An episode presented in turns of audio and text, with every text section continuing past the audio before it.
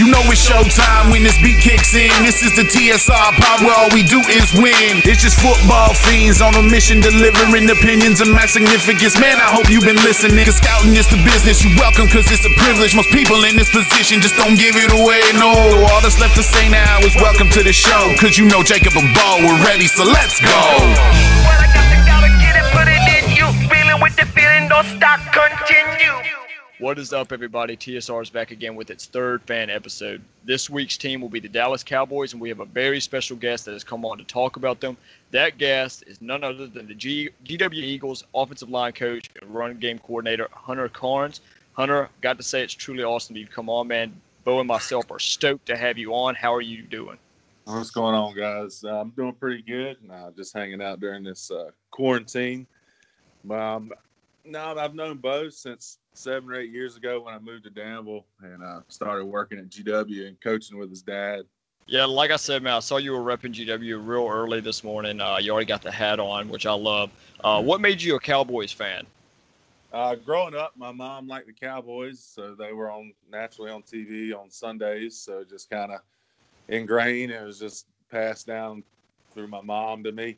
Yeah, man, I was just talking to Bo, just looking at the Cowboys roster, and we'll jump into it in a little bit. They have a really exciting team, a lot of great players. But what were your thoughts on the 2019 season, man? What were your thoughts on last season? Last season we went 8-8. I mean, it was a good start. We're 3-0. Come out, I mean, better than most people expected. We lost three close games, a little bit of play calling issues, questions going on, and that was kind of the theme for the season. We played good one week. Next week, the play calling would be a little off, and offense would be as good as it was.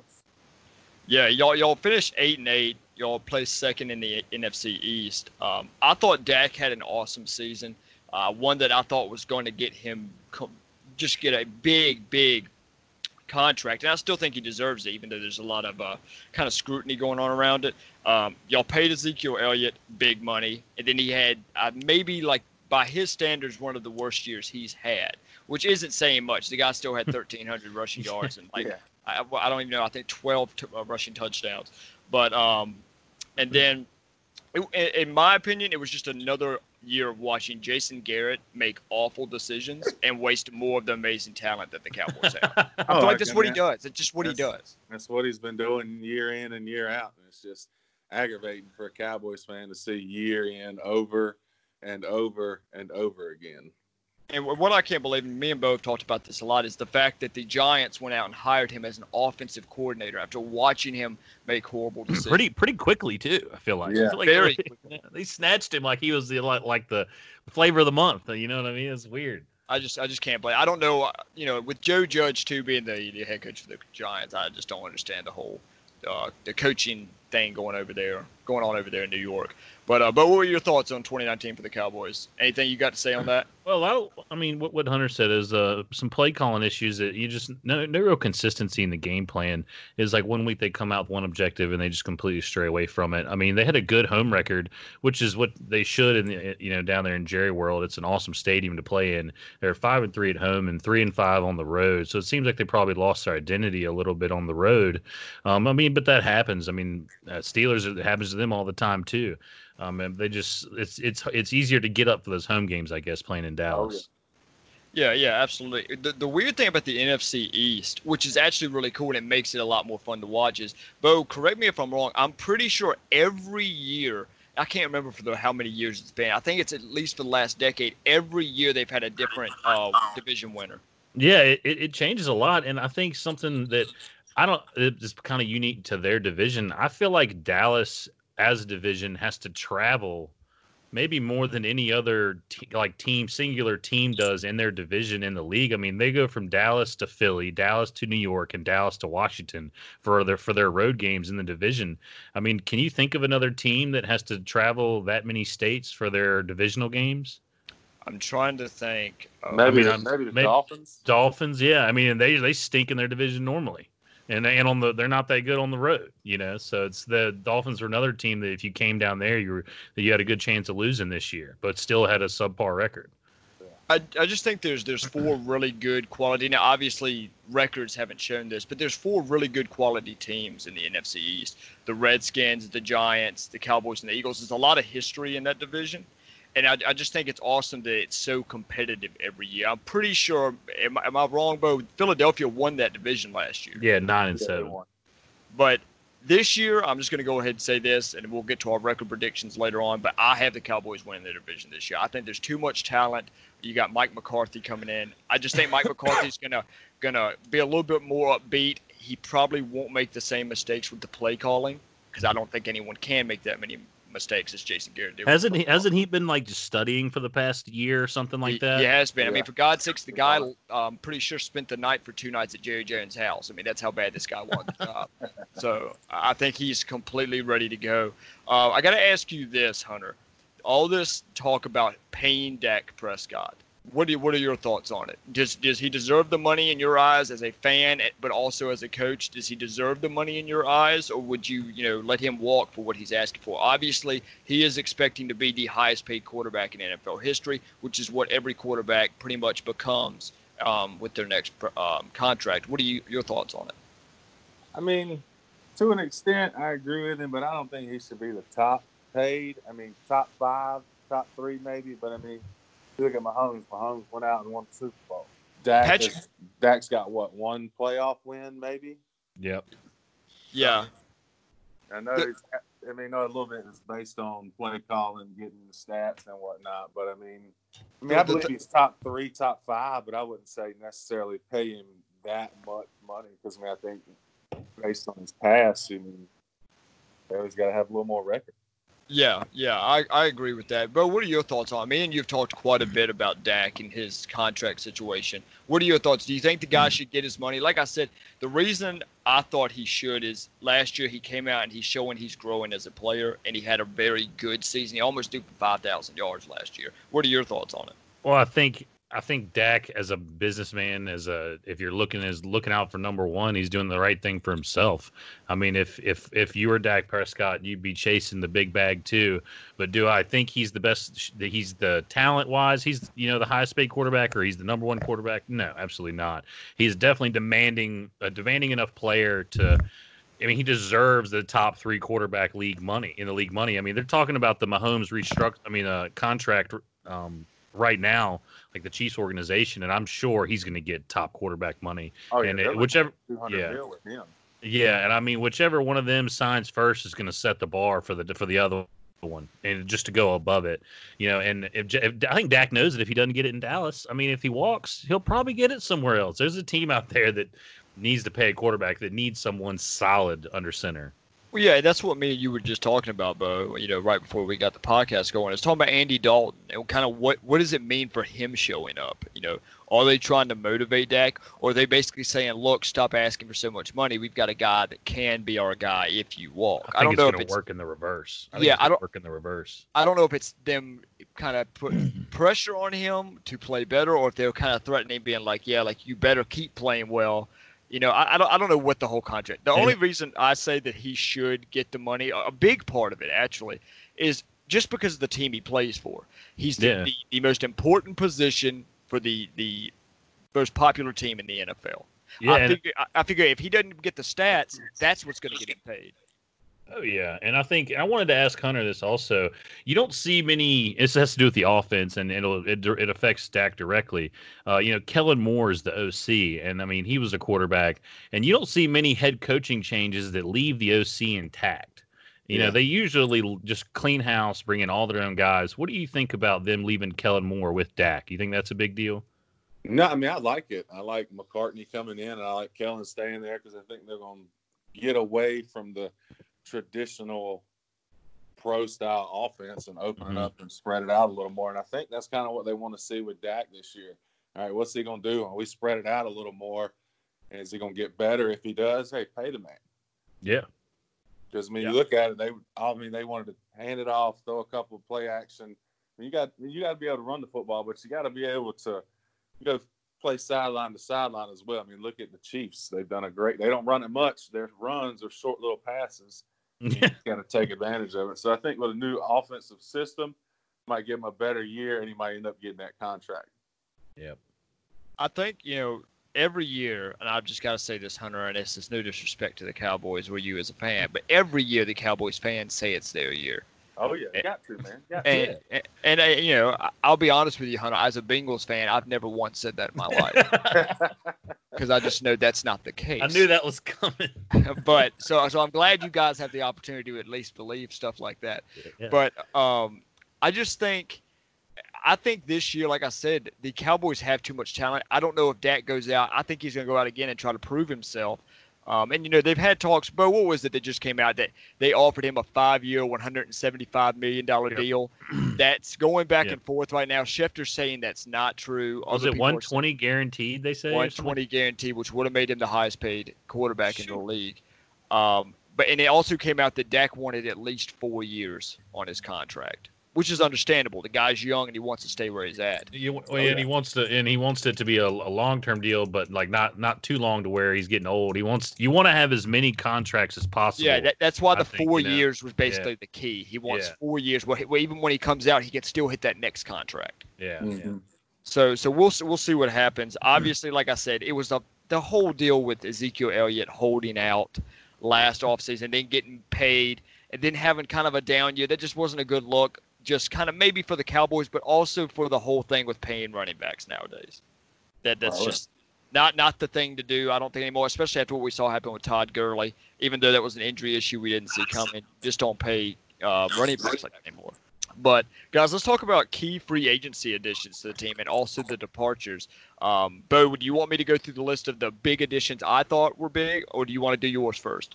Well, I'll go through the additions list, and then I guess you can either – go through yours or take the departures. But the ones that I have here that are big names, Gerald McCoy is probably the biggest name. I mean, obviously it's going to be great interior help. And I know he's excited to play for a franchise like Dallas. I mean, after dealing with what he's dealt with the last few years, leaving Tampa, hoping to get more wins in Carolina, and then running into a rough season. I mean, I know he's happy to be a part of possibly the most talented team he's seen in his career. So that's pretty cool. And then Maurice Canada coming over from the Jets, HaHa Clinton Dix from the Bears. And another cool one is they signed Greg Zuerlein from the Rams. And what's cool about that is their special teams coach, John Fassel, he has coached Greg Zuerlein pretty much his whole career. So they're going everywhere together. I think he's going to edge out Kai Forbath, I think, is the other kicker. Oh, he steps in immediately. He's the best kicker. Yeah, I think he's going to edge him out. I mean, at least they have competition going into training camp there, but that coach and Zuerlein have been together for almost their whole career. So I think that'd be the kicker with him. They signed him to 3 years too. And then Dontari Poe, more defensive line depth, and Aldon Smith. That's going to be that one right there. Yeah, that's going to be – I can't wait to see how that pans out. And then I think, Jacob, you said before the show that he got reinstated. He did get reinstated. Aldon Smith has been reinstated. Now they're waiting for Randy Gregory to get reinstated. I think it's going to be – he's not going to come out week one, I don't think, and be this dominant force because he's going to have to get into real football shape, and that goes beyond training camp. And I think, Hunter, you know it's there's a difference in preseason games, training camp, and then going out and playing four quarters against another top guy in front of you. It takes another level of conditioning to be effective. And I expect him to rotate this year a lot too, but. That's the conversation for the roster talk. And then Salvon Smith, cornerback from Jacksonville, Darryl Worley, cornerback from Las Vegas Raiders. Seems like they're really trying to bulk up, bringing in three corners and then drafting two, trying to beef up that secondary again, create some competition in there. And then got to do something to help out with that void left by Byron Jones. I mean, I think you fill it up with guys who want to compete, you know, hard workers and guys that have been pro mixed with some good rookies with some good talent. You might be able to salvage something there. As long as they can get pressure on the quarterback, be less pressure on those corners. And then Andy Dalton, I think, is the big name that I actually had him written down last. Almost forgot him. But he probably could be the biggest signing. I mean, if Dak walks, that could be the biggest deal for them. So the way I see the Aldon Smith signing, now, can we say this is going to be a huge ad and that he'll make an instant impact? I don't think we can, but I think this guy is just too big of a name and too big of a story. Late in the year, he could really emerge. I agree with that. Another guy, that late depth, which is what you need in NFL, because teams spread it out and get it all over the place. You got to have at least 7 or 8 D linemen. Yeah, you do. Just the way the defenses are having to add guys and the type of guys they're looking for now shows you the direction NFL offenses are going. You want guys to be able to do everything at this point. Bo, a guy that I was surprised you left off was offensive tackle Cameron Irvin coming from the Chiefs. This dude was a 2015 first-round pick. I think he started 9 games for the Chiefs last season. Mm-hmm. I think he's going to provide excellent depth at the tackle spot for the Cowboys. Which they need. Yeah, they absolutely need. Like I said, you've already mentioned, the Cowboys added Legatron to the team. So the guy literally has the strongest leg in the NFL, I'm pretty sure. Like you said, Gerald McCoy, man. The weird thing with Gerald McCoy, Bo, and tell me if I'm wrong here, Gerald McCoy not long ago was the staple of the Buccaneers defense. He was a fan favorite and I would say potentially the best defensive player on his team. He's a star in Hard Knocks that season. That's what I'm saying. And now he's on his second team in 2 years. That shows you how fast things change in the NFL. Oh, yeah. And then, like you said, Clinton Dix. I think this guy comes in immediately and starts next to Xavier Woods. So I think that was a good. He just came. It's kind of funny going to the Cowboys from the Bears because the Bears are in an awful situation with Nagy and everything. And the Cowboys just got out of a terrible coaching situation. So hopefully he can come in when the ship is righted with the team and everything will work out. What are your thoughts on the additions, Hunter? Who are the guys that you were excited about seeing that y'all signed? I like the D lineman because, again, it gave us more depth up front. Can't have enough D linemen nowadays. I mean, you can do it. I mean, I think teams are running more 2 linebacker sets and then 5 DBs just because, like you said, the NFL offenses are getting a little more up pace and taking more shots down the field. So you got to have more of those guys that can play multiple positions. I agree with that. I definitely agree with that. Bo, do you have a favorite signing? Who is your favorite signing the Cowboys? Oh, my favorite arrival is definitely Aldon Smith. I can't wait to see how that pans out. Do you have a favorite one? I guess is yours Gerald McCoy, Hunter? Yeah, I'd have to say McCoy right there at that 3 technique. Okay, I like that. I'm going to say my favorite ad is just because of the drama I think it's going to cause, Andy Dalton. I think it's going to cause drama. I just think it's going to be drama for no reason because I think Dak's a better quarterback and Dak deserves his money. But it's just going to be a story all season about is Andy Dalton going to start when Dak has 2 bad games in a row. If Dak throws 3 picks, they're going to be all over him. That's what I'm saying. I mean, what's the Cowboys season without a little quarterback drama? You know what I mean? It's been going on since they drafted Romo. Yeah, absolutely. Bo, let's go through the losses a little bit because they had some big losses. The Cowboys had a lot of big losses that have left the team. The major one, the one we've got to talk about, is center Travis Frederick. Yep. When you draft into your offensive lineman, you want them to turn out to be this guy. This guy was pretty much the epitome of consistent. Unfortunately, he was diagnosed with Guillain-Barré syndrome in 2018, which is something I'm actually pretty familiar with. My great-grandmother dealt with the disease and battled with it some. It is a really scary disease. I think it's unbelievable. He still came back and started all 16 games last season, which just shows what type of guy he is, what type of player he is. But he has decided to hang up the cleats. Are you really upset about that loss, Hunter, seeing that guy go? Yeah, I am. I mean, when they drafted him, he came right in and he was a Pro Bowl his rookie year, and the year after that, I mean, he was just – you could count on him at center, and when he was hurt and not in there, you could tell that it affected the communication and chemistry of that group up front. Yeah, you really can. And the good thing about the Cowboys is – see, if any other team lost a guy like Travis Frederick, it would be horrible. But, see, the Cowboys do so much research and make sure their guys are ready to step up. Joe Looney is who at least I think is going to be the guy starting at center now.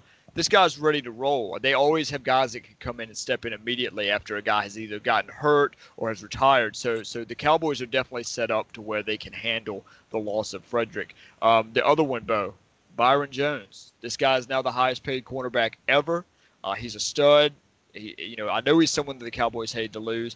The only problem is, like we were just talking about, Bo, what were we just talking about? The cap space, right? Yep. You don't have enough cap space to pay all these guys.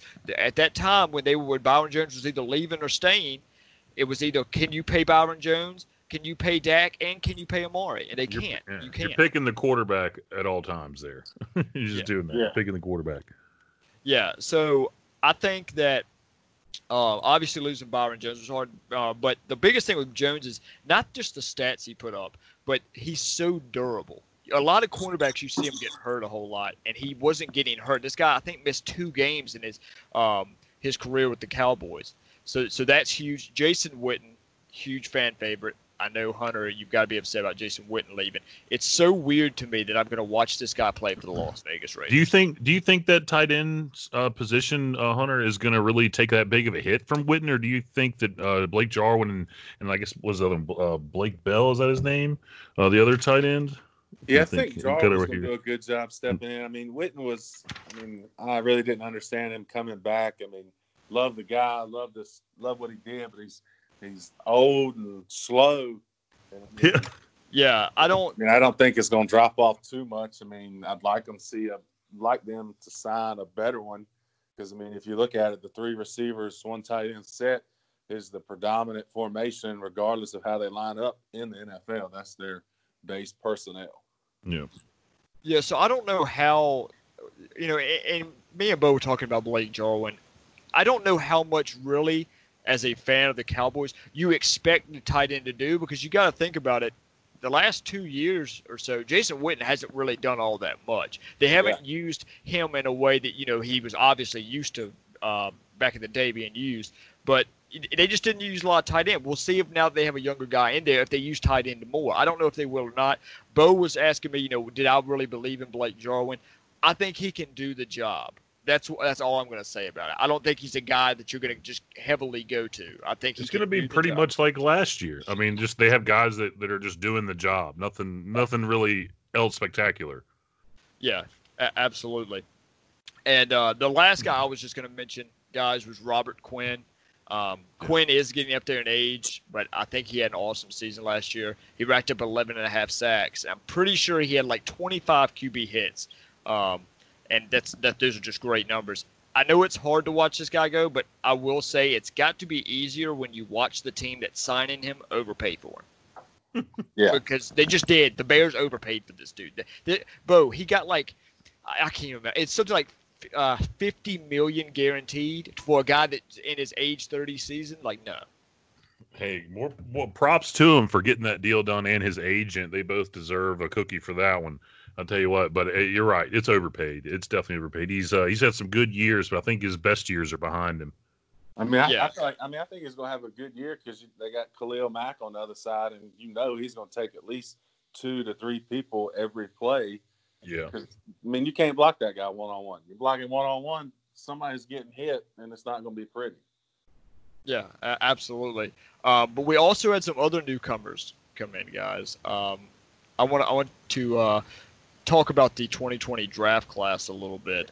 Now, let me ask you this before we get into it. Before you give us all a grade, just say yes or no. Hunter, were you happy with y'all's draft? Yeah, you were happy. Okay, yeah. So let's go through the draft. In round 1, you guys surprised everybody by selecting wide receiver CeeDee Lamb. I like it because I mean it gives you 2 dynamic receivers with him and Cooper.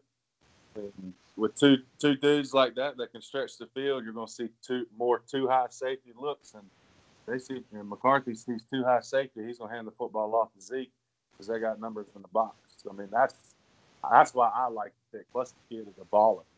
Yeah, it absolutely is. In round 2, they took a guy that me and Bo were both high on coming out of Alabama, cornerback Trayvon Diggs. And like Bo mentioned, they went corner again later in this draft. In round 3, they took a guy that I love, defensive lineman Neville Gallimore at Oklahoma. I think he's a perfect fit with you guys. Round 4, they took cornerback Reggie Robinson out of Tulsa. Round 4, here comes another name, Bo, that's going to be – I don't think I'll mess this one up. Round 4, they took center Tyler Biadasz. Did I mess it up, Bo? Tell me. I think it's Biadasz or something like that. Okay, well, either way, I was really happy. Hunter, how do you say it? Do you know how to say it? I think it's Biadasz. Biadasz. Okay, well, you're probably right. That sounds a lot better than what I said. Round five, y'all took Bradley Anae. I'm going to get to that guy in a minute, and I know Bo has something to say about that guy. and then in round seven, y'all took Ben DiNucci, a JMU guy. Come on, let's go. Local boy, we got him going to the Cowboys. I know that's got to be pretty cool. But let me hear your grade on the draft, Hunter. What were your thoughts? From an A to an F grade, what were your thoughts on the draft? I mean, I gave him a B. I really like those two fifth-round picks with the center from Wisconsin and the Anae kid from Utah. I mean, if you look at the center, if you look at Biadasz' resume, I mean, he started 3 years at center, and Jonathan Taylor behind him for 4. And he was just a monster, and they know how to run the football. So I like that pick. I really like that pick. And then the Anae kid, he played for 4 years for Utah. I mean, they were the top 15, top 20 team in the Pac-12. But, I mean, the kid's just all over the field. So, I mean, I loved those two late-round picks. I feel like those two are going to develop and help down the line. Well, I know Bo probably can't wait to talk about one of these guys. Bo, I wanted to hear you talk about this draft class a little bit. I loved it. I gave it an A-. I just think it's packed full of talent. I think CeeDee Lamb could be one of the best receivers. I'm not going to say it's 100% because these guys haven't touched the field yet, but I think he's going to be one of the best wide receivers, probably the best wide receiver in this class as a rookie. I mean, he's got a good situation to come in and produce with Amari Cooper and Gallup out there. It's going to be really exciting. I expect tons of yak. I mean, things that CeeDee Lamb can do when there's three guys converging on him, on defense. There's not many other guys, even in the NFL right now, that can make things happen like him. And then Trayvon Diggs is a beast out of Bama. I expect him to come in and get a lot of snaps. And then really like Neville Gallimore, big combination of size and power and some speed, good burst off the line. Probably going to have to work on his hands a little bit, but, I mean, that comes in first few years in the league if you're a coachable guy like him. And then, obviously, y'all touched on a center out of Wisconsin, Tyler Biadasz. I'm not even going to try and butcher that name again. And then I do love Bradley Anae. I kind of expect him to go a little higher. I thought he was the best pass rusher in the Pac-12 last year. He's a great combination of a high motor and good character and just an aggression, man. I mean, he's got it all going for him. I think he just got to put it together on a consistent basis as a pro. I expect him to rotate in. I don't know. I mean, and I really, it's going to be weird. I don't know. I thought the Ben DiNucci pick was kind of odd out of JMU in the late rounds. Yeah, it is a weird pick, especially once, now that Dalton's there too. It's a weird pick. They must have seen something they like with the guy. I think he can be a solid backup. I'll be honest with you. I'll confess this right now. It's not a lot of guys that I don't watch tape on, and he is one of the guys I didn't watch. So I'm going to go back probably after this podcast. I'll probably get on today and watch some film on him. But so the way I saw this draft class, the Cowboys did an excellent job of addressing everything that they lost. Let's think about it. I mean, just an excellent job. I mean, I think they probably did out of any team that drafted. They harped on everything they needed instead of just going for big name guys. They went for what they needed. My grade for this class is an A. It's an A. Let's just actually sit back and look at how well they actually drafted. They drafted CeeDee Lamb. One, when that happened, I was with Bo, Hunter. Bo and myself lost our minds. We were like, there's no way this just happened. I can't remember. Bo, I think I had them taking the center Cesar Ruiz from Michigan. Do you remember who did you have them taking with the first pick? Shoot. Do you remember? I think I got my mock right here. I know it's close by. Let's see. In the first round? Yeah, I had them taking Epinesa, I believe. That's what it says right here. Yeah. Well, like I said, CeeDee Lamb, I think they did that for two reasons. One, look at how the NFL is going nowadays, Hunter. Everybody's making sure that offense is potent. You want to outscore teams. It's not about defending the teams anymore. You want to just outscore them. That's why the Chiefs didn't have to have an elite defense, because it doesn't matter how many points you put up, because they'll put up more. That's what it comes down to. Now the Cowboys are starting to follow suit with that. Let's actually think about this. The Cowboys, and I'm going to say this, Bo, you can tell me this is a hot take. Hunter, you can tell me the same thing. I'm open to people telling me I am crazy. But I'm going to tell you this right now. If CeeDee Lamb comes out and is anything or anywhere as good to where we thought to what we think he's going to be, Bo and Hunter, the Cowboys will have the best wide receiver core in the NFL, because Michael Gallup is one of the least talked about back. I mean, second wide receivers, a wide receiver two on the team in the NFL. This guy had 1,100 yards last year and 8 touchdowns. Michael Gallup is so good. He had a couple drops here and there. He's just got to shore up those hands. But, he was a pretty good one as a number two to Amari. Yeah, I mean, you have a guy like Amari Cooper, Michael Gallup, and CeeDee Lamb. Also, just to add on top of it, CeeDee Lamb just picked to wear number 88, just like Michael Irvin, just like Drew Pearson, just like Des Bryant. I mean, come on, man. That's awesome. That CeeDee Lamb's trying to follow in their footsteps. But like I said, I think they're going to have the best wide receiver core in the NFL, the most talented as well. They lost Byron Jones, so they go out and they select an absolute dog in Trayvon Diggs. This guy plays with great physicality, has good length. Like I said, Bo and I were both big fans of Diggs coming out of Alabama. They added an awesome player in Oklahoma defensive tackle, Neville Gallimore. This guy has freakish athleticism for his size. You saw how well he tested at the Combine, Bo. He can help out rushing the passer or stopping the run. They lost Travis Frederick, so they go out and they add an experienced center from the offensive line factory, Wisconsin, and Tyler Biadasz, no matter what his name. I don't have to get his name right. He's still going to be good. I think he has great potential. He's going to provide great depth. I think he can already push out to guard as well to help out depth there too. And also, they quite possibly may have gotten the biggest steal. Would you say it Bradley Anae was a top 5 steal in the draft, bro? Yeah, I would. I mean, I think that I expected him to go a round or two earlier, and I mean, it just what you're going to be able to develop out of that guy, I think, is going to be pretty awesome. I see him being a big contributor over the next few years, and I'm not surprised he fell there, I guess, because he's a Pac-12 pass rusher, and I think some Pac-12 guys don't get enough love sometimes. But I think he's going to be a playmaker at the next level. I mean, he's got that NFL motor where throughout the game he's going to keep coming at you really hard, and I really like that. Yeah. I mean, there's absolutely no reason this guy should have been around at the 179th pick. This guy should have been off the board. I'd say, like you said, 2 rounds earlier. Yeah, I think people just they look at size too dang much. I mean, they do. You're exactly right. And as a former high school, college athlete, I mean, you can't judge everything by a kid's size. And I think that's where they looked at on Anae. But, I mean, I think that's going to give him that little extra motivation, a little chip he needs to become a good NFL player. Yeah, that's what I believe too. And like I said, the Cowboys just addressing things that they've lost.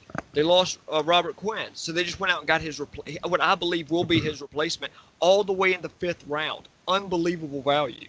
Yep. So if there's what was your favorite pick, Hunter, as a Cowboys fan? What was your favorite pick that they had? I mean, I'd have to go with the first round with CeeDee Lamb. I mean, I'm an offensive guy. I want to score all the damn time. I hope they put him in the return game. If you let him catch the punt with nobody within 10 yards of him, he's got a chance to make something special happen. Oh, yeah. That's a cheap touchdown during a game that you don't expect that may give you that extra momentum. Bo, what's your favorite pick, man? Let me hear it. I hate to repeat it, but I was going to say the same thing. I mean, I hope they really mix it up with CeeDee Lamb. I mean, he could do a lot of things. His speed can just open up so many doors, and it's just such a everything's about speed now. The idea of just power football is kind of going away, and I just see CeeDee Lamb is like the prototype for what you're going to see coming into the league over the next few years, and I think it's going to be super exciting. I just don't think there is a guy in the class that I can say is going to have more upside or be more talented no matter the value that what they got on them. I think CeeDee Lamb is something special. But, guys, I think that the draft they had, like I said, and Hunter, you agree with me, I think they addressed everything that they really needed to. I don't think they went out. The only thing they didn't really address, wasn't really a need, was they grabbed CeeDee Lamb. And like I said, they get one reason, they're trying to keep up with NFL offenses nowadays. The second reason is you just allow – because the Eagles picked next, they would have taken CeeDee Lamb. So you also just took a guy that because we all know the Eagles need receivers. They were going to draft that guy. The Cowboys just took him, just for spite. We're not going to let you get this guy. We're actually going to add him to our team, so hopefully we can kick your ass next year. So I just love the Cowboys draft. I think Jerry Jones did a great job. It was also awesome. Jerry Jones was drafting from his mega yacht from God knows where. So I thought that was really cool. I was just happy Jerry didn't mess the draft up like he normally does. Normally he'll throw a pick out there and you're just like, what in the hell are you thinking, man? I mean, it seems like it happens every year, but I mean, this year, I agree with you guys. They hit it right on the head. You got something missing, find somebody to fill it. Yeah, I loved what they did this year. And, you know, let me see, what do you think, Bo? How much of the decision making do you think Mike McCarthy was making, seeing as he just showed? I was just about to mention, like, I mean, maybe Jerry, like, let the reins go a little bit and let Mike, you know, bring some guys in. I think Jason Garrett lasted as long as he did, partially because of the control Jerry Jones had over the team. And I think he's kind of seeing that that might not be the best move, and to let the coaches coach, and that's what they're there for. You know, so I wouldn't say that he had, you know, just a crazy hand in the picks, but I definitely think that he let his coaches weigh in a little more and let the draft kind of come to him a little more. Yeah, absolutely. I agree with that. And like you just said, but I'll put it to you this way. If Jerry Jones wasn't the owner of that team, Jason Garrett would have been there maybe tops 3 to 4 years. Yeah. There's no way. You don't keep a guy that screws up that many times. No other NFL team would have put up with that. Just put it to you that way. Jerry Jones is just a guy who plays a lot of favoritism. And I think what would have irritated me, and probably irritated you too, Hunter, as a Cowboys fan, was, you know, they would ask him about Jason Garrett's future, and he'd say, you know, Jason Garrett's the guy for the Cowboys job. And just everyone knows it's a lie. It's just not true. Like, he's not performing well enough to keep the head coaching job, but it's like Jerry Jones thought of him as his first son. I think he had something on somebody. That's what. Yeah, he probably did have something on somebody. Like, yeah, probably had some inside information. Jerry Jones was like, well, we can't let this get out there. We got to keep this guy a job. Yeah, man, but I think that – That's what a lot. I mean, a lot of Cowboys fans kind of said that laughingly, but we were also had a little bit of seriousness with it too, just because you never know. And I guess, can we all say this? Jerry Jones will be in the Hall of Fame. Can we go ahead and say that? Do you agree with that, Bo? Probably. Yeah. I mean, how many owners are in the Hall of Fame? I know there's GMs in it, but I don't know about owners. I don't know how many owners are in the Hall of Fame. Jerry Jones would definitely, I think, will be, just because of how long his tenure is, and obviously, yeah, when he showed up, he brought the Cowboys back. I mean, that's just what he did. And to be completely honest, yeah, the Cowboys have a losing season here and there, but the Cowboys are a competitive team every year, and that's hard to do in the NFL. It really is. So Jerry Jones deserves a lot of credit, even though we think he can be an absolute imbecile a lot of the time. At least I do, and like Hunter said, with his drafting especially. But Hunter, I want to look at the entire team as a whole. I want to go through the offensive depth chart. So I'm going to list out basically what the offense is probably going to look like heading into 2020 and see how you feel about it, okay? Now, I will break it down a little bit. So let's look at the projected 2020 offensive depth chart for the Dallas Cowboys. Offense at quarterback, there's no one else other than Dak Prescott. Obviously, rumors are swirling. He was offered a 5-year, $175 million deal. We don't know whether that's true or not. Running back, you got Ezekiel Elliott. Wide receiver, Amari Cooper. Wide receiver, Michael Gallup, who, like I said, had 66 receptions, 1,100 yards, and 6 touchdowns last year. And then you just take CeeDee Lamb. Now, I just mentioned those three guys. Amari Cooper, Michael Gallup, both had over 1,100 yards receiving last year. Bo, what is the chance that the Cowboys have 3 wide receivers with 1,000 yards? Zero. It's not going to be that much. There's no way. I mean, has that ever been done? Oh, I'm sure it's been done. I don't think so. Someone's going to be the odd man out without 1,000 yards. I mean, let me ask you this: who's the odd man out? Is it CeeDee Lamb because he's a rookie, or do you think? I don't see. I can't pick an odd man out. I think it might be CeeDee Lamb because he might get a few more jet sweep type stuff. Yeah. That'll add to his yards that technically are a run play.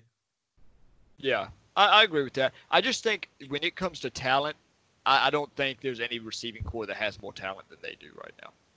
I just think, and all of those guys You think about Gallup, Cooper, and CeeDee Lamb. They're all big-bodied guys. They're big-bodied guys that play with great speed. We all know how good of a you know the release that Amari Cooper has, Bo. I know, Hunter, you do too. His get-off off the line is absolutely absurd. His route running when he was coming out of Alabama was a big thing that people loved about him. Michael Gallup goes up high, points the ball really well. He's well in contested catches. And then CeeDee Lamb, just him after the catch. That's what made him such a big name in the draft, and that's what made him so good is what he can do after the catch.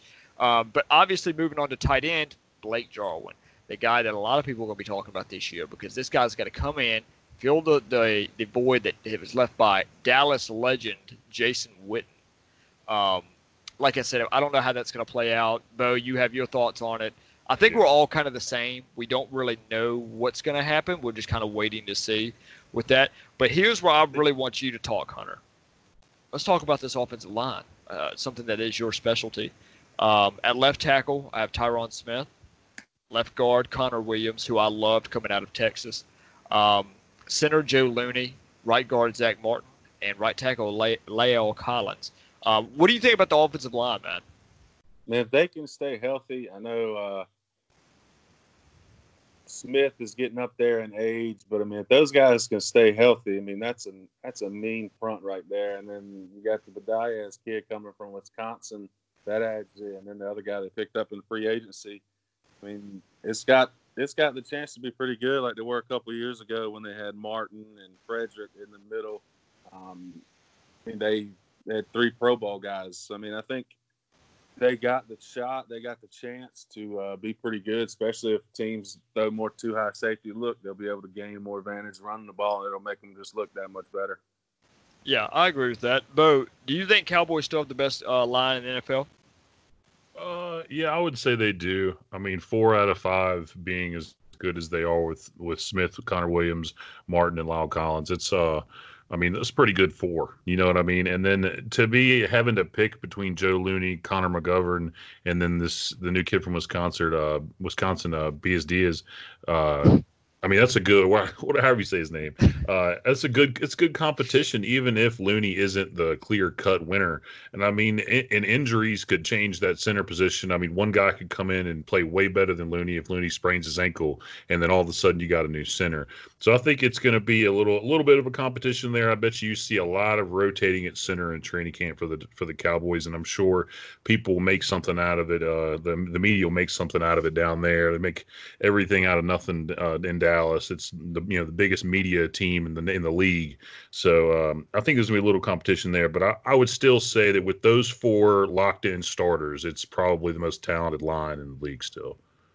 Okay, I agree with you. It helps when you got a pretty good running back behind you as well. And they make you look a little better from time to time.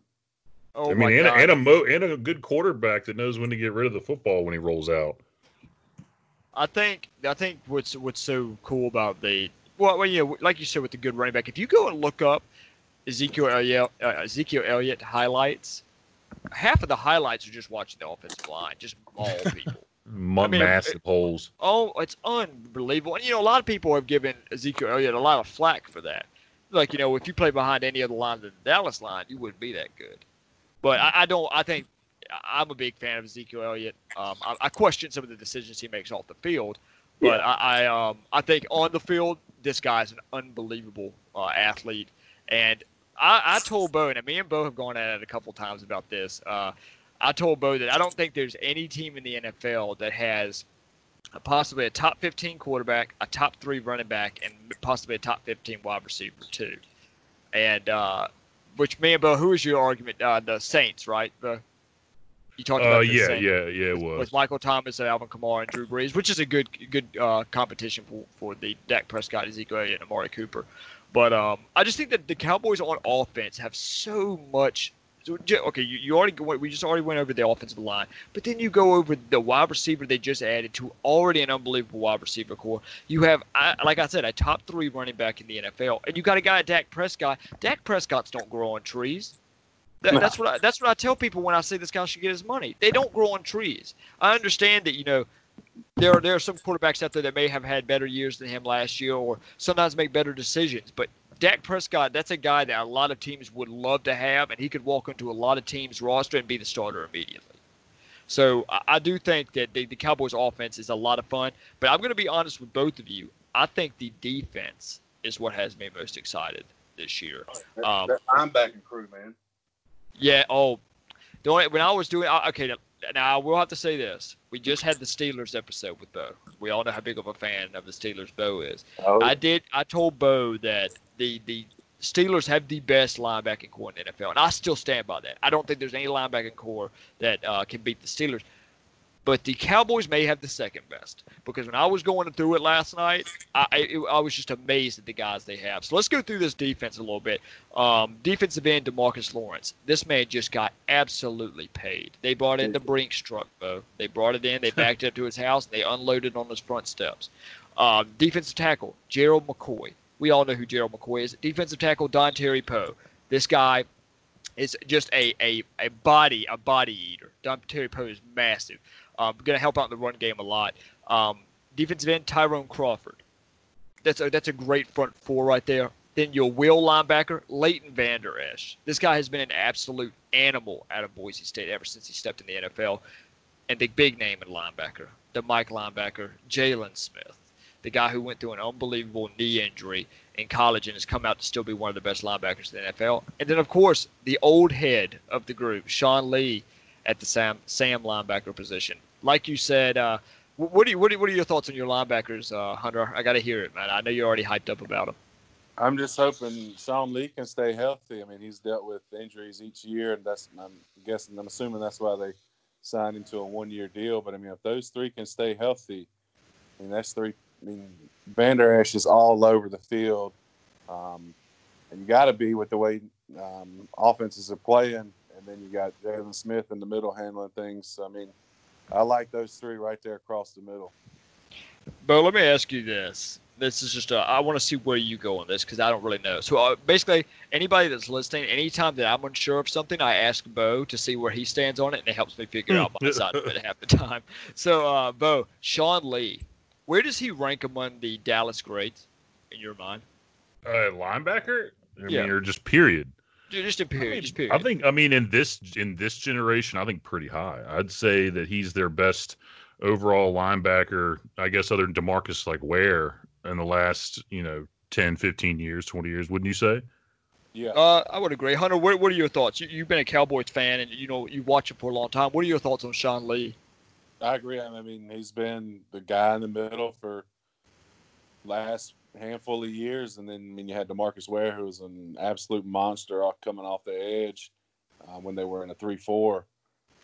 I just remember DeMarcus Ware. I remember DeMarcus Ware. Everyone who watches football just remembers how much of a stud that guy was. But I just remember when he left Dallas and he went to the Broncos that season. You remember that, Bo? Yeah. And he went to the Broncos. That's the year they won the Super Bowl. And I just remember him being such a monster still at like 32 years. Oh, no, he was older than that, actually, I think. But he was still such a monster that I think what shows me a player is great is when they're still up there like 35 or 36, which is why I'm a huge fan of Frank Gore, right? Frank Gore apparently just doesn't age. The number changes, but he just doesn't change. And I always love seeing older guys be able to keep doing the same thing they've been doing and keep outplaying younger guys, and that's what made DeMarcus Ware really special to me. But like y'all said, Sean Lee, the only unfortunate thing with him is the injuries he's gone through. I think he would be even better if he could stay on the field all the time. And like you said, Hunter, that's got to be why they signed him to a one-year deal. They're worried about whether he's durable enough to keep playing. But I think you have guys like Leighton Vander Esch, Jalen Smith. The young guys that are the next up-and-coming stars, or you can already say they might already be stars, it's great to have a guy like that and Sean Lee that can teach them the ropes for another year. I think that's huge. But let's go back to the secondary a little bit. The secondary, I would say, is probably where the biggest weakness is, but it's not that big of a weakness. I mean, if this is a weakness, it's good to have one that looks like this. Cornerback, Chidobe Awuzie. Strong safety, Clinton Dix. Free safety Xavier Woods and other cornerback, and at least this is me projecting this. Bo, you see Trayvon? I have Trayvon Diggs starting immediately. Would you have the same one? Yes. Okay. The secondary. What were your thoughts on the secondary last year, Hunter? I mean, how do you feel about going into this year? I feel like going into this year a little better than last year. Last year there was inconsistencies at time, but I mean, once these guys get used to playing with each other and Diggs getting some experience under his belt, I think they're going to be a good secondary, because you got a lot of experience coming with Clinton Dix. He's been in the NFL a handful of years with the Packers and the Bears, and that's a guy that likes to hit and bring the pain, and I'm all for that on defense. I love it. Well, guys, we've heard what the roster looks like. So what are your thoughts as a whole on the roster, Hunter? I mean, how confident do you feel in your team heading into 2020? I mean, heading into 2020, I feel like on paper we should be at the top of the division. I 100%. Okay, I'll go out and say this right now, 100% without a doubt in my mind. It shouldn't even be close. Dallas Cowboys are the most talented team in that division, and I don't even think it's close. I really don't think it's close at all. Second would be the Eagles, and I think it's miles apart. I think the Cowboys are so much more talented than any team in that division. Would you agree with that, Bo, or would you disagree? No, I agree with you. I mean, I think that it's a loaded roster. I mean, if you look at it, there's playmakers just about everywhere. You know, I think cornerback is where we're going to have to see some guys step up and, you know, and make plays and prove themselves. But I don't think you overall have a lot of position groups in this team that are like have to come in with a chip on their shoulder and prove that they can compete with last year's group. Yeah, absolutely. So, guys, let's give our 2020 record predictions. Bo, I'm going to let you go first, because on the Steelers episode, I went first. So I want you to go first this time around. Give me what's your record prediction for 2020 for the Cowboys, and where do they land in their division rankings? I got them at I'm not sure how many games. I think the best other team in the division is the Eagles, and I have the Cowboys going 10-6, and I have them in winning the division, but I mean, if the Eagles somehow win 12 or 13 games, they could come in second and make a wild card. But I got them at 10-6 with losses to Seattle, one loss with Philly. I have them losing to Pittsburgh. Sorry, Carnes. And then I have San Fran as a loss, Minnesota and Baltimore as losses, and that's the 6. And the wins against the Rams, the Falcons, the Browns, the Giants, the Eagles once, the Cardinals, beating the Skins twice, beating obviously the Giants twice, and then beating Cincinnati. Sorry, Jacob, and then beating the Browns. The Browns already said. So yeah, those 10 teams will be wins. Well, you don't have to say sorry to me, man. I mean, I'm gonna say sorry to you this year when the Bengals beat y'all twice. You're right. So don't worry, I'll get him back for you, Hunter. Yeah, Bo, I have them actually going 11-5. I think they're going to come out and play really well under Mike McCarthy. I have them losing in the conference championship. Really? Yeah, I have them making a run this year. Bold predictions. Yeah, bold predictions. It's the podcast of hot takes, Hunter. I'm glad you're here to hear it. Yeah, no, I have them having a good run this year. I just think there's too much talent, and I think this coaching change is really what they needed. But like I said, 11-5, losing in the conference championship. Hunter, what are your thoughts, man? How do you feel about your team? I got to hear it. I gotta agree with you. 11-5. I mean, they've got a handful of tough teams on there. But I mean, I've got them winning the division. I can't stand the Philly and Redskins fans. So, I mean, I hope those four games are must wins for Cowboys fans. Just on their sole fan base alone, those people I can't stand. You know what's hilarious about that is I think I've always, you know, that's a good thing you say that. I've always wondered who Cowboys fans think are the worst fans, because normally, universally, Cowboy fans are the worst fans to everyone else. Yeah. So then it's always nice to hear, what do the Cowboys fans think are bad? And I will say Eagles fans can be brutal. Sorry, Jake, but they can be absolutely brutal. You've heard the stories, Bo, about players. Like the time the Eli Manning went up and played in Philadelphia, and he said he thought a kid wanted to high-five him, but instead he walked up and the 6-year-old flipped him off. Oh, God. No, I didn't hear that. I'm not surprised. Yeah, the Eagles fans are brutal. Eagle fans are kind of rough. But, I mean, around here, I mean, I work with a bunch of Redskins fans, and That's where that kind of comes in, because I really don't want to hear them talk a lot of trash to me at work. Oh, yeah, man. It's hilarious watching a Redskins fan and a Dallas fan go at it. It's absolutely hilarious. But anyway, you know, it kind of sucks, too. And, you know, sorry to all the Redskins fans right now, but the Dallas team is just better right now. And, you know, they normally are the better team. And, you know, I'm probably going to catch a whole lot of flack from that once we have our Redskins fan episode. But... It's just true. But I'll say this: Redskins fans are loyal, and Dallas fans are loyal too. So and then of course me, I'm the only Bengals fan that I pretty much know. So I would love to meet another one. See, you get to be around all these fans, these Cowboys fans, Hunter. I've never met another one like me. So hopefully I will at some point though. Now, another question about the offensive line, Hunter. How do you feel as an offensive line coach? Do you watch film on offensive lines in the NFL? I really wanted to ask you this. Do you watch film or college film on offensive linemen? I mean, is that something you do? I mean, what do you do like in your spare time when you're doing something with football? Well, when I watch the games, I usually watch the offensive line. I know most people watch the quarterback of the football. I watch the O-line. I mean, I'm always trying to pick up different types of blocks, different types of schemes. I'm always learning. And anytime I can get my hands on film, I do. I mean, we've got a great relationship with the guys at Carolina, the guys at State. So they're always willing to send us some film, some cut-ups. We've gone down there and Elon and gotten some stuff. So, I mean, any chance I get to pick up one little drill, one little thing, I'm always for it. Yeah, I was going to ask you, man. I was going to say, different position coaches, I feel like whenever they watch NFL, they're watching the position they coach more than anything else. And I guess you just kind of reasserted that you watch the offensive line. That's what you enjoy watching.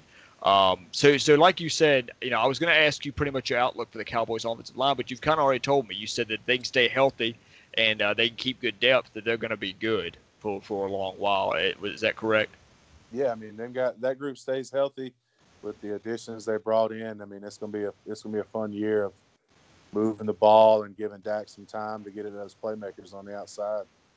Absolutely, absolutely. Well, here we go. I want to hear the top 5 Cowboys ever and both of your opinions. Now, Bo, do I go first this time? You go first, Hunter. Do you want to go first? We can do this either way. Let's see.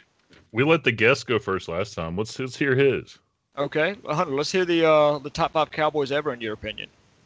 I mean, you got to go with the three from the 90s, Aikman, Emmett, and Irvin. I mean, I love it. I'm an offensive guy. I mean, then I'd have to say there's 6 because you got Roy Williams at safety, DeMarcus Ware, then Fredericks. I mean, I got to throw him in there. He wore 72. I wore 72, and he was a badass on the offensive line. So I mean, that's why I had to throw him in there. Most people don't give us very much credit. So who is the best Cowboy of all time? You're having to pick from some of the guys you said this guy represents the Cowboys all time. Which one are you picking? I'd probably have to go Aikman. I mean, that's just in my opinion. I like it. It's never bad to have a quarterback represent your team. Bo, you want to go ahead? Tell me yours. I'll go ahead. Mine's a little different than his. I mean, you see a lot when we bring fans on, they usually pick guys that they probably saw a lot more in their lifetime and stuff too. Me not being a Cowboys fan, I kind of went with some statistical greats that I was doing some digging. That I thought were, I mean, some of them you'll know are obvious, but number 5, I have Randy White, the linebacker from the 70s, 7-time All-Pro and a Super Bowl co-MVP.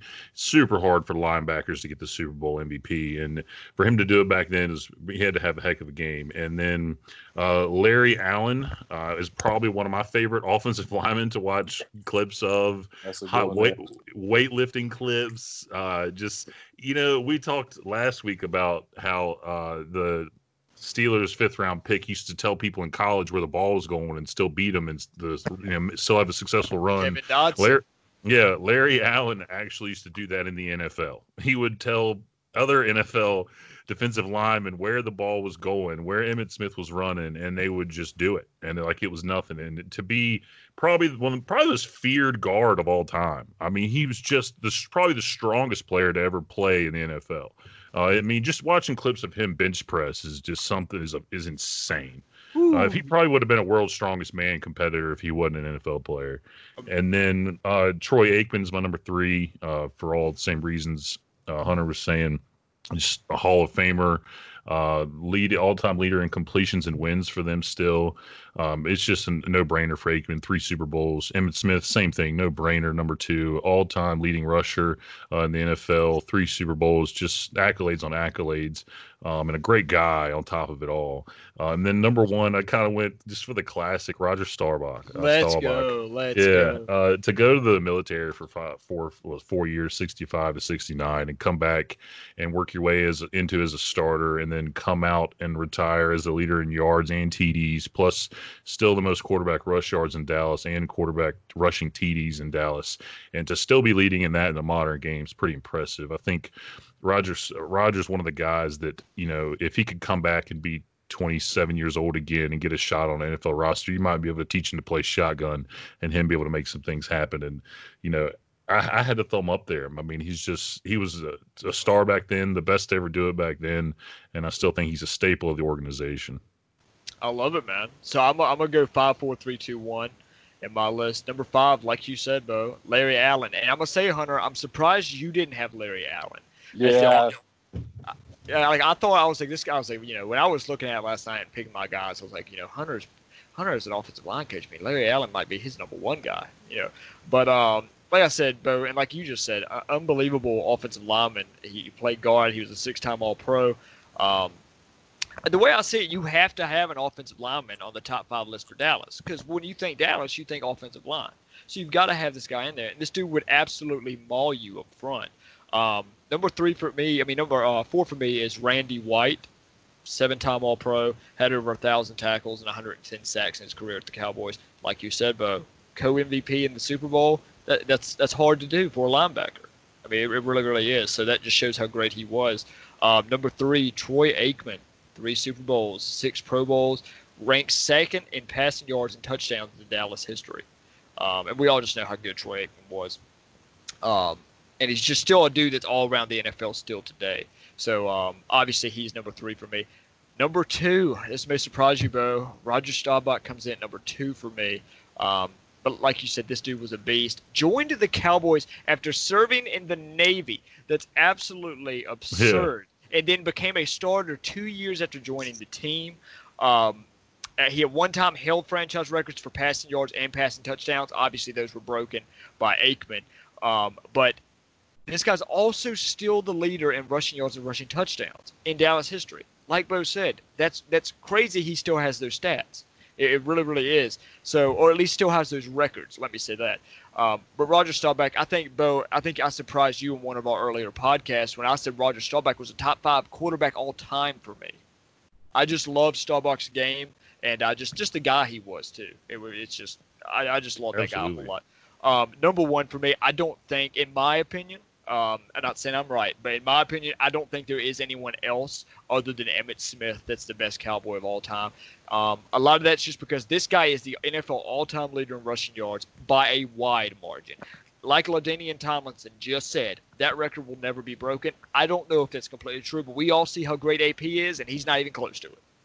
Yeah. So, I don't know how long. I don't know if that will ever be broken. I don't think they value the running back enough to break it anymore. They probably don't. You're exactly right. They don't run these guys constantly anymore to break something like that. Definitely not for 20 years. And for a guy like LT to say that, a guy that was, we all know how great LaDainian Tomlinson was, and for him to say it'll never be broken, that just adds more to it. But also, this dude had 25 touchdowns in one season, as well. It's absolutely absurd. 3 Super Bowls, 2. I mean, come on. That's my number 1 Cowboy all time. And I'm sorry, Hunter, just missed the list. Michael Irvin just missed my top 5. It was hard, though. It was hard to keep Michael Irvin out of there. I'm glad that you mentioned him. But I want to ask you this, Hunter, just in your personal, you watching the Cowboys and growing up watching them, who were the players that really, stood out to you and made you an even bigger Cowboys fan? I mean, was it some of the guys you just mentioned? I mean, who were the guys that really, really took you away as a kid? Yeah, I'd have to say it was the guys you mentioned because, I grew up. I was born late 80s, so, I grew up watching all the way through the 90s. Those are the guys that I watched for the longest time until they retired and left. See, it's upsetting. It's upsetting because you're older than Bo and I, and you got to see some guys that we didn't even get to really grow up watching. So, I think it's pretty cool, you know. And the older you are, sometimes I wish I was older because I could have watched Emmett, I could have watched Irvin, and you know, even Austin watched like Staubach and them too. So you know, obviously we have some great players playing nowadays that you know I'll be talking about for a long time, but I do wish I could have seen some of these older guys. Now we do this every time, Hunter. So you have to answer 3 questions for TSR. And these are 3 questions that Bo did not prepare you for because I told Bo every time, do not prepare them for them. Right. I want these off the top of the head. Okay? Right. Who is your sleeper team this upcoming season in the NFL? Sleeper team. Man, that's a good one. Who's the team that excites you? Who's the team that you think, you know, people aren't giving these guys a lot of credit, but I think they could do something. I mean, I got to go with the Dolphins, man. I like Tua. I think it's going to take him a couple games where he gets thrown in there. But, I mean, that kid's a baller. I mean, you look at Alabama. You look at the injuries. But the injuries he took, he was trying to better a play. I mean, these were freak injuries, but it's not like he was doing them all. He was trying to better the place. I mean, I think he's going to do pretty good next year. And, they had a boatload of picks. I think it's going to be interesting to see what the Dolphins do. Bo, I believe, if I'm not mistaken, that is our second fan who has picked the Dolphins. Yep. Not surprised. It is. Who is your MVP pick for this upcoming season, Hunter?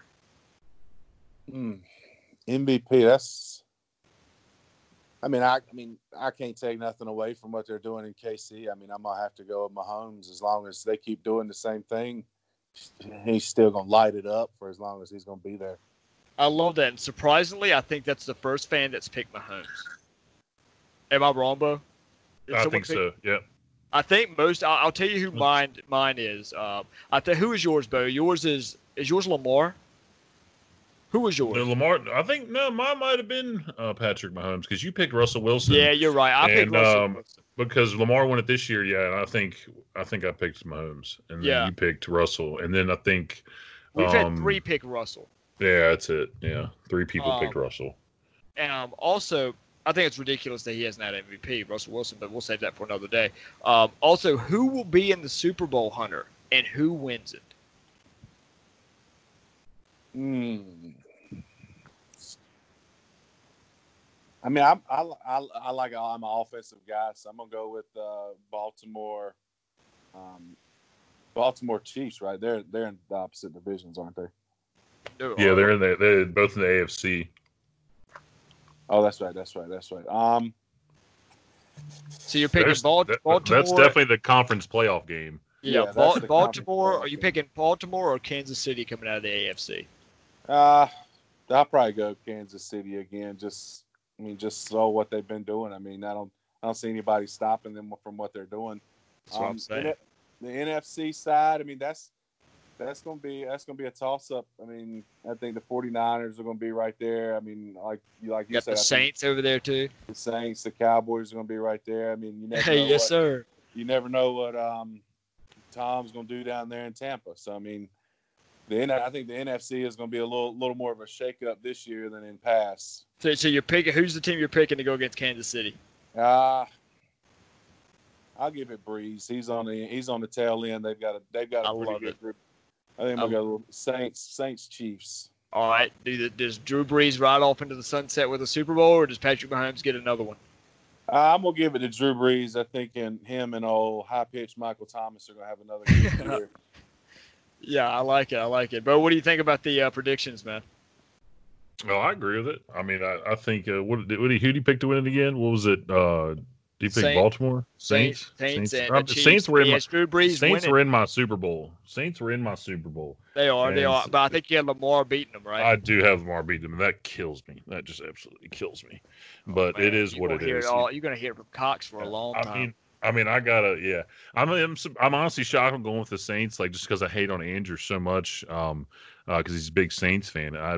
But I really do. I mean, the roster's just, it's like now's the time for the Saints. If you don't do it this year, when are you going to do it?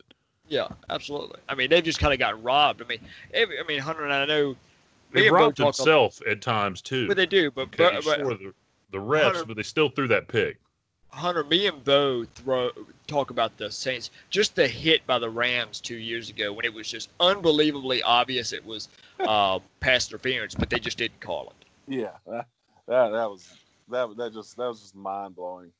I mean, as a coach, I always think, you know, I'm mad as a fan, but you come from a coaching side too. If that happened to my team when I was on the sideline, I don't know what I would do if I was the coach. Yeah, like, it'd have been very hard to be professional and not put my hands on that official. Yeah. But that's probably why I'm in the press box at GW, to keep me away from officials. So, well, what I want to talk about now, man, I want to move away from TSR's normal stuff, talking about the NFL, and I want to talk about what you do for GW. I want you to, you know, talk to us about, you know, how long you've been there and pretty much what you do and what you enjoy doing with the GW Eagles football team. Yeah, we just finished our 7th season when the head coach, Nick Anderson, took the job here. He called me up. I worked with him for a year down in North Carolina, right out of college. He asked me to be the O-line coach and the strength coach, and I looked at the pay raise from North Carolina to Virginia and said, hell yeah, I'm in. So I packed up. I mean, I didn't know. I lived in Rockingham, North Carolina. I knew the coaching staff and maybe a dozen other people. I mean, I packed up a U-Haul, came up here, and had a blast. I mean, I run the weight room during the school year and during the summer. O-line coach, last couple of years, Nick's put a little more trust in me, so I call 90% of the run game. I'm not a big fan of throwing the football, so I leave that to Nick and Jay. But every play, he's going to get a run play, whether he picks it or he doesn't pick it. But, I mean, we've been lucky to have some good running backs come through GW, so it's been fun calling plays. And I've had – this past season was the biggest group that I've had. I had a massive line this year. We ran into Salem, had a few bogus calls, and that's what kind of hurt us. But, I mean, I love coaching the O-line. I mean, I'm loud. I'm obnoxious. People don't like me, but I get the best out of those 5 or 6 guys that nobody else can get, and people don't see that until they actually come to a game and see how my guys play and my guys react. They've kind of known I've been there long enough. The kids in middle school, they know what to expect, so they come ready.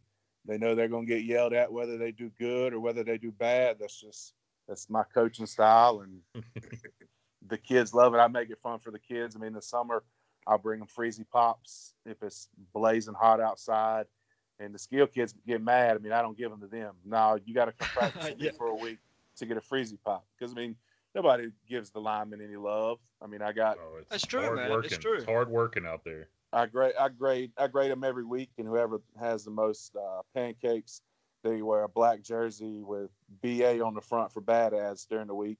So, I mean, oh my God, I love that, man. I got a wrestling belt for the kid that gets the highest grade of the week. They put that up in their locker.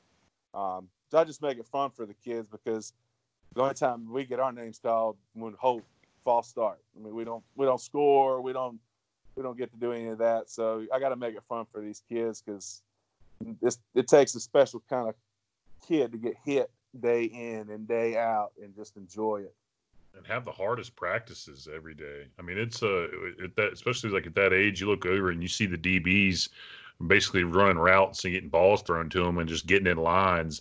And then you're pushing a sled and doing constant up downs and doing head up drills and just all kinds of just painful stuff you don't see everybody else up to. Oh yeah, yeah. I mean, I try to make it easy on them some days because of that. I mean, now 2 days a week we're gonna have a physical practice. We're gonna get after it, just because you got to get them ready for Thursdays and Fridays with the JV kids. I mean, I tell my guys, if I make it hard on you in practice, then it's going to be easy on the games. That's what we want. We want it to be easy on Friday, but hard during the week. Well, I got to tell you this, Hunter. I envy you, man, because I think it does take a special kind of person. And I've always thought this. It takes a special kind of person to coach. You have to have a certain personality, a certain toughness about you, and you have to. It takes a certain type of person just to get people to buy in to what you're selling, pretty much. And I think it's awesome that you love your job so much and talk about, you reward these guys. You pretty much tell them, look, hard work does pay off. And if they do good during that game or during that week, you give them prizes to keep them motivated. So I think that's awesome How do you feel about GW heading into the next season? It's up in the air right now, just through all this quarantine stuff. I mean, hopefully there have been a couple states that are bringing voluntary workouts back in June. So hopefully Virginia hops on board with that. But, I mean, I think I've got to replace 3 out of 5. So that's going to be difficult for me. So that's why I'm ready to get out on the field. I got to do a little more coaching this year. Last year I didn't have to do much coaching because I had 4 seniors. So I got to work. Makes it a lot easier when you got a lot of experience. Yeah, I got to find a new center. So the coaches don't envy me this year. I'm gonna have to work a little harder. Yeah. So tell me this. I was just doing my research, man. And I want you to talk a little bit about where some of your guys went last year, where they committed to go to school. Yeah. The big one was Tyler McDuffie. I mean, he only played 1 year. I'd been trying to get him out from his 8th grade year because the kid last year was 6'9", 360. And he was just massive. I mean, he ended up getting a scholarship from Hampton University. That's where he's going. I think they'll redshirt him a year, but then I think he's going to be an absolute monster. If they can get him down to 330 or 340 and at 6'9", just from playing basketball, man, the kid moves great. Then my left guard, Ty Lee Myers, he signed with Bridgewater. He's going to go up there and play some D3. Bridgewater is a fantastic place to go play football. Those are the only two that I had signed. I've got a kid. I mean, each year we've had an O-lineman go somewhere. I've got one of the Jackson kids will be back next year at left tackle, and he's got a good shot to go Division II,1AA as well. I mean, he's 6'4", 270, smart, 4.3 GPA. I mean, the kid's just a great overall player. I tell Bo all the time, you're sitting here rattling off how big these kids are, and they're teenagers. I tell Bo all the time that I wish I had been big enough where I could have played football. Because believe me, Hunter, whenever we meet in person, and I can't wait for that to happen, you're going to be, wow, this guy is absolutely. Now, Bo says I'm sneaky tall. That's what you call it, right? Yeah, that's just my little compliment for you. I may sneak up on you. I may surprise you with my how tall I am. No, I'm kidding. It's not likely. No, it's not. But me and Bo as co-hosts standing beside each other, it's pretty funny. Most people, when I show up with Bo and say this is my co-host, they think it's pretty funny how much bigger Bo is than I am. But yeah, I mean, I wish I could have played football. I really do. I don't even know. Bo, what position do you see me playing football? No, you'd be a DB. I'd be a trash talking DB. You'd be sticking you outside or safety or something. And I mean, I knew you in high school. You might have been a scout team DB. Yeah, I definitely would have been a scout team DB. Which is not a fun position. Scout team position is very fun. But I know that, like you said, you're familiar with Bo, Hunter, and obviously Bo played offensive line. Oh, yeah. I was nowhere near as good as Hunter was. I was coming off some pretty major surgeries, but I had a lot of love for it, and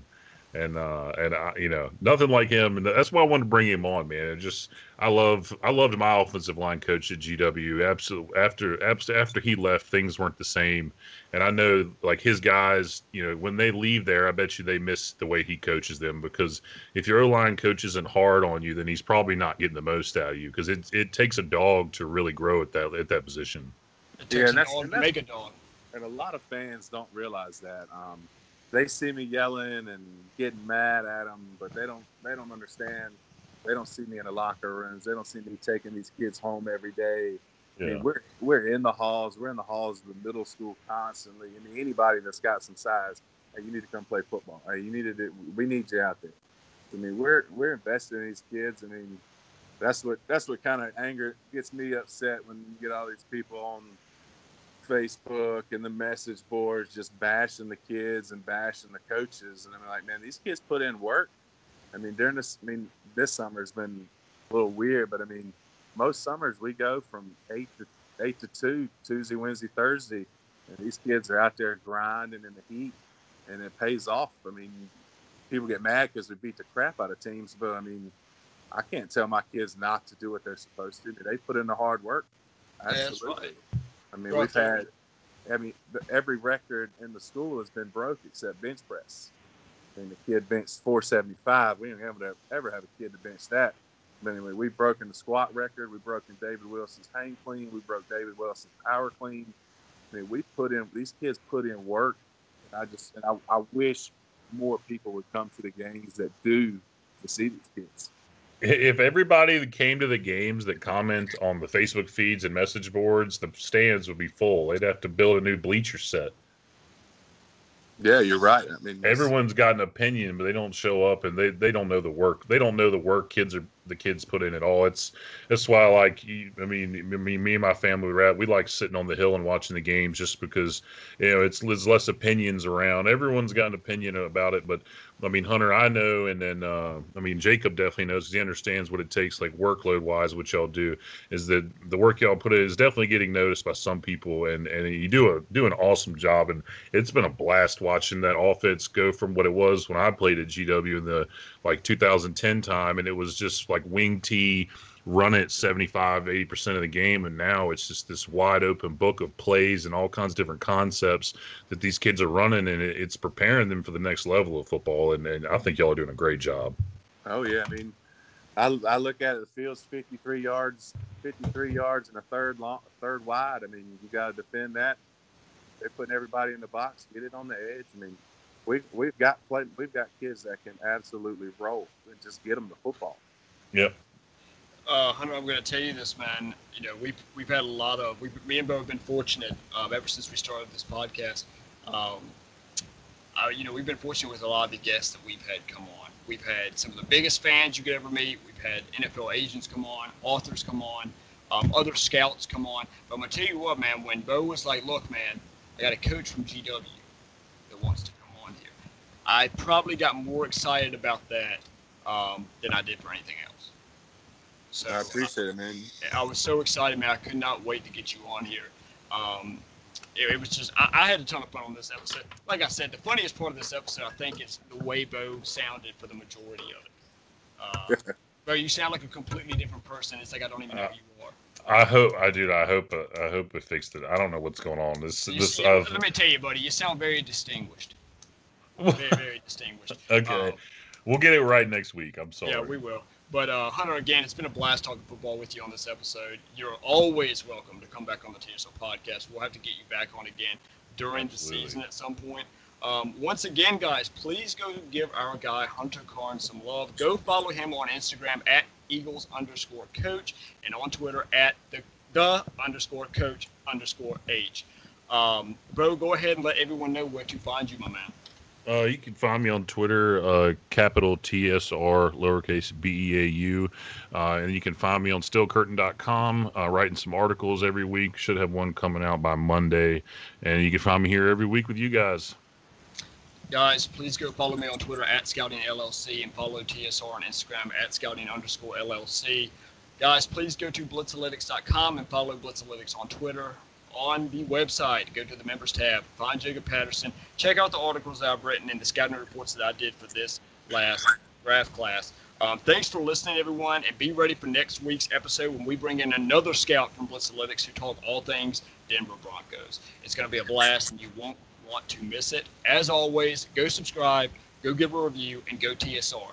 You know it's showtime when this beat kicks in. This is the TSR pod where all we do is win. It's just football fiends on a mission delivering opinions of my significance. Man, I hope you've been listening. Cause scouting is the business. You're welcome cause it's a privilege. Most people in this position just don't give it away, no. All that's left to say now is welcome to the show. Cause you know Jacob and Bo, we're ready, so let's go. Well, I got to get it, put it in you. Feeling with the feeling, don't stop, continue.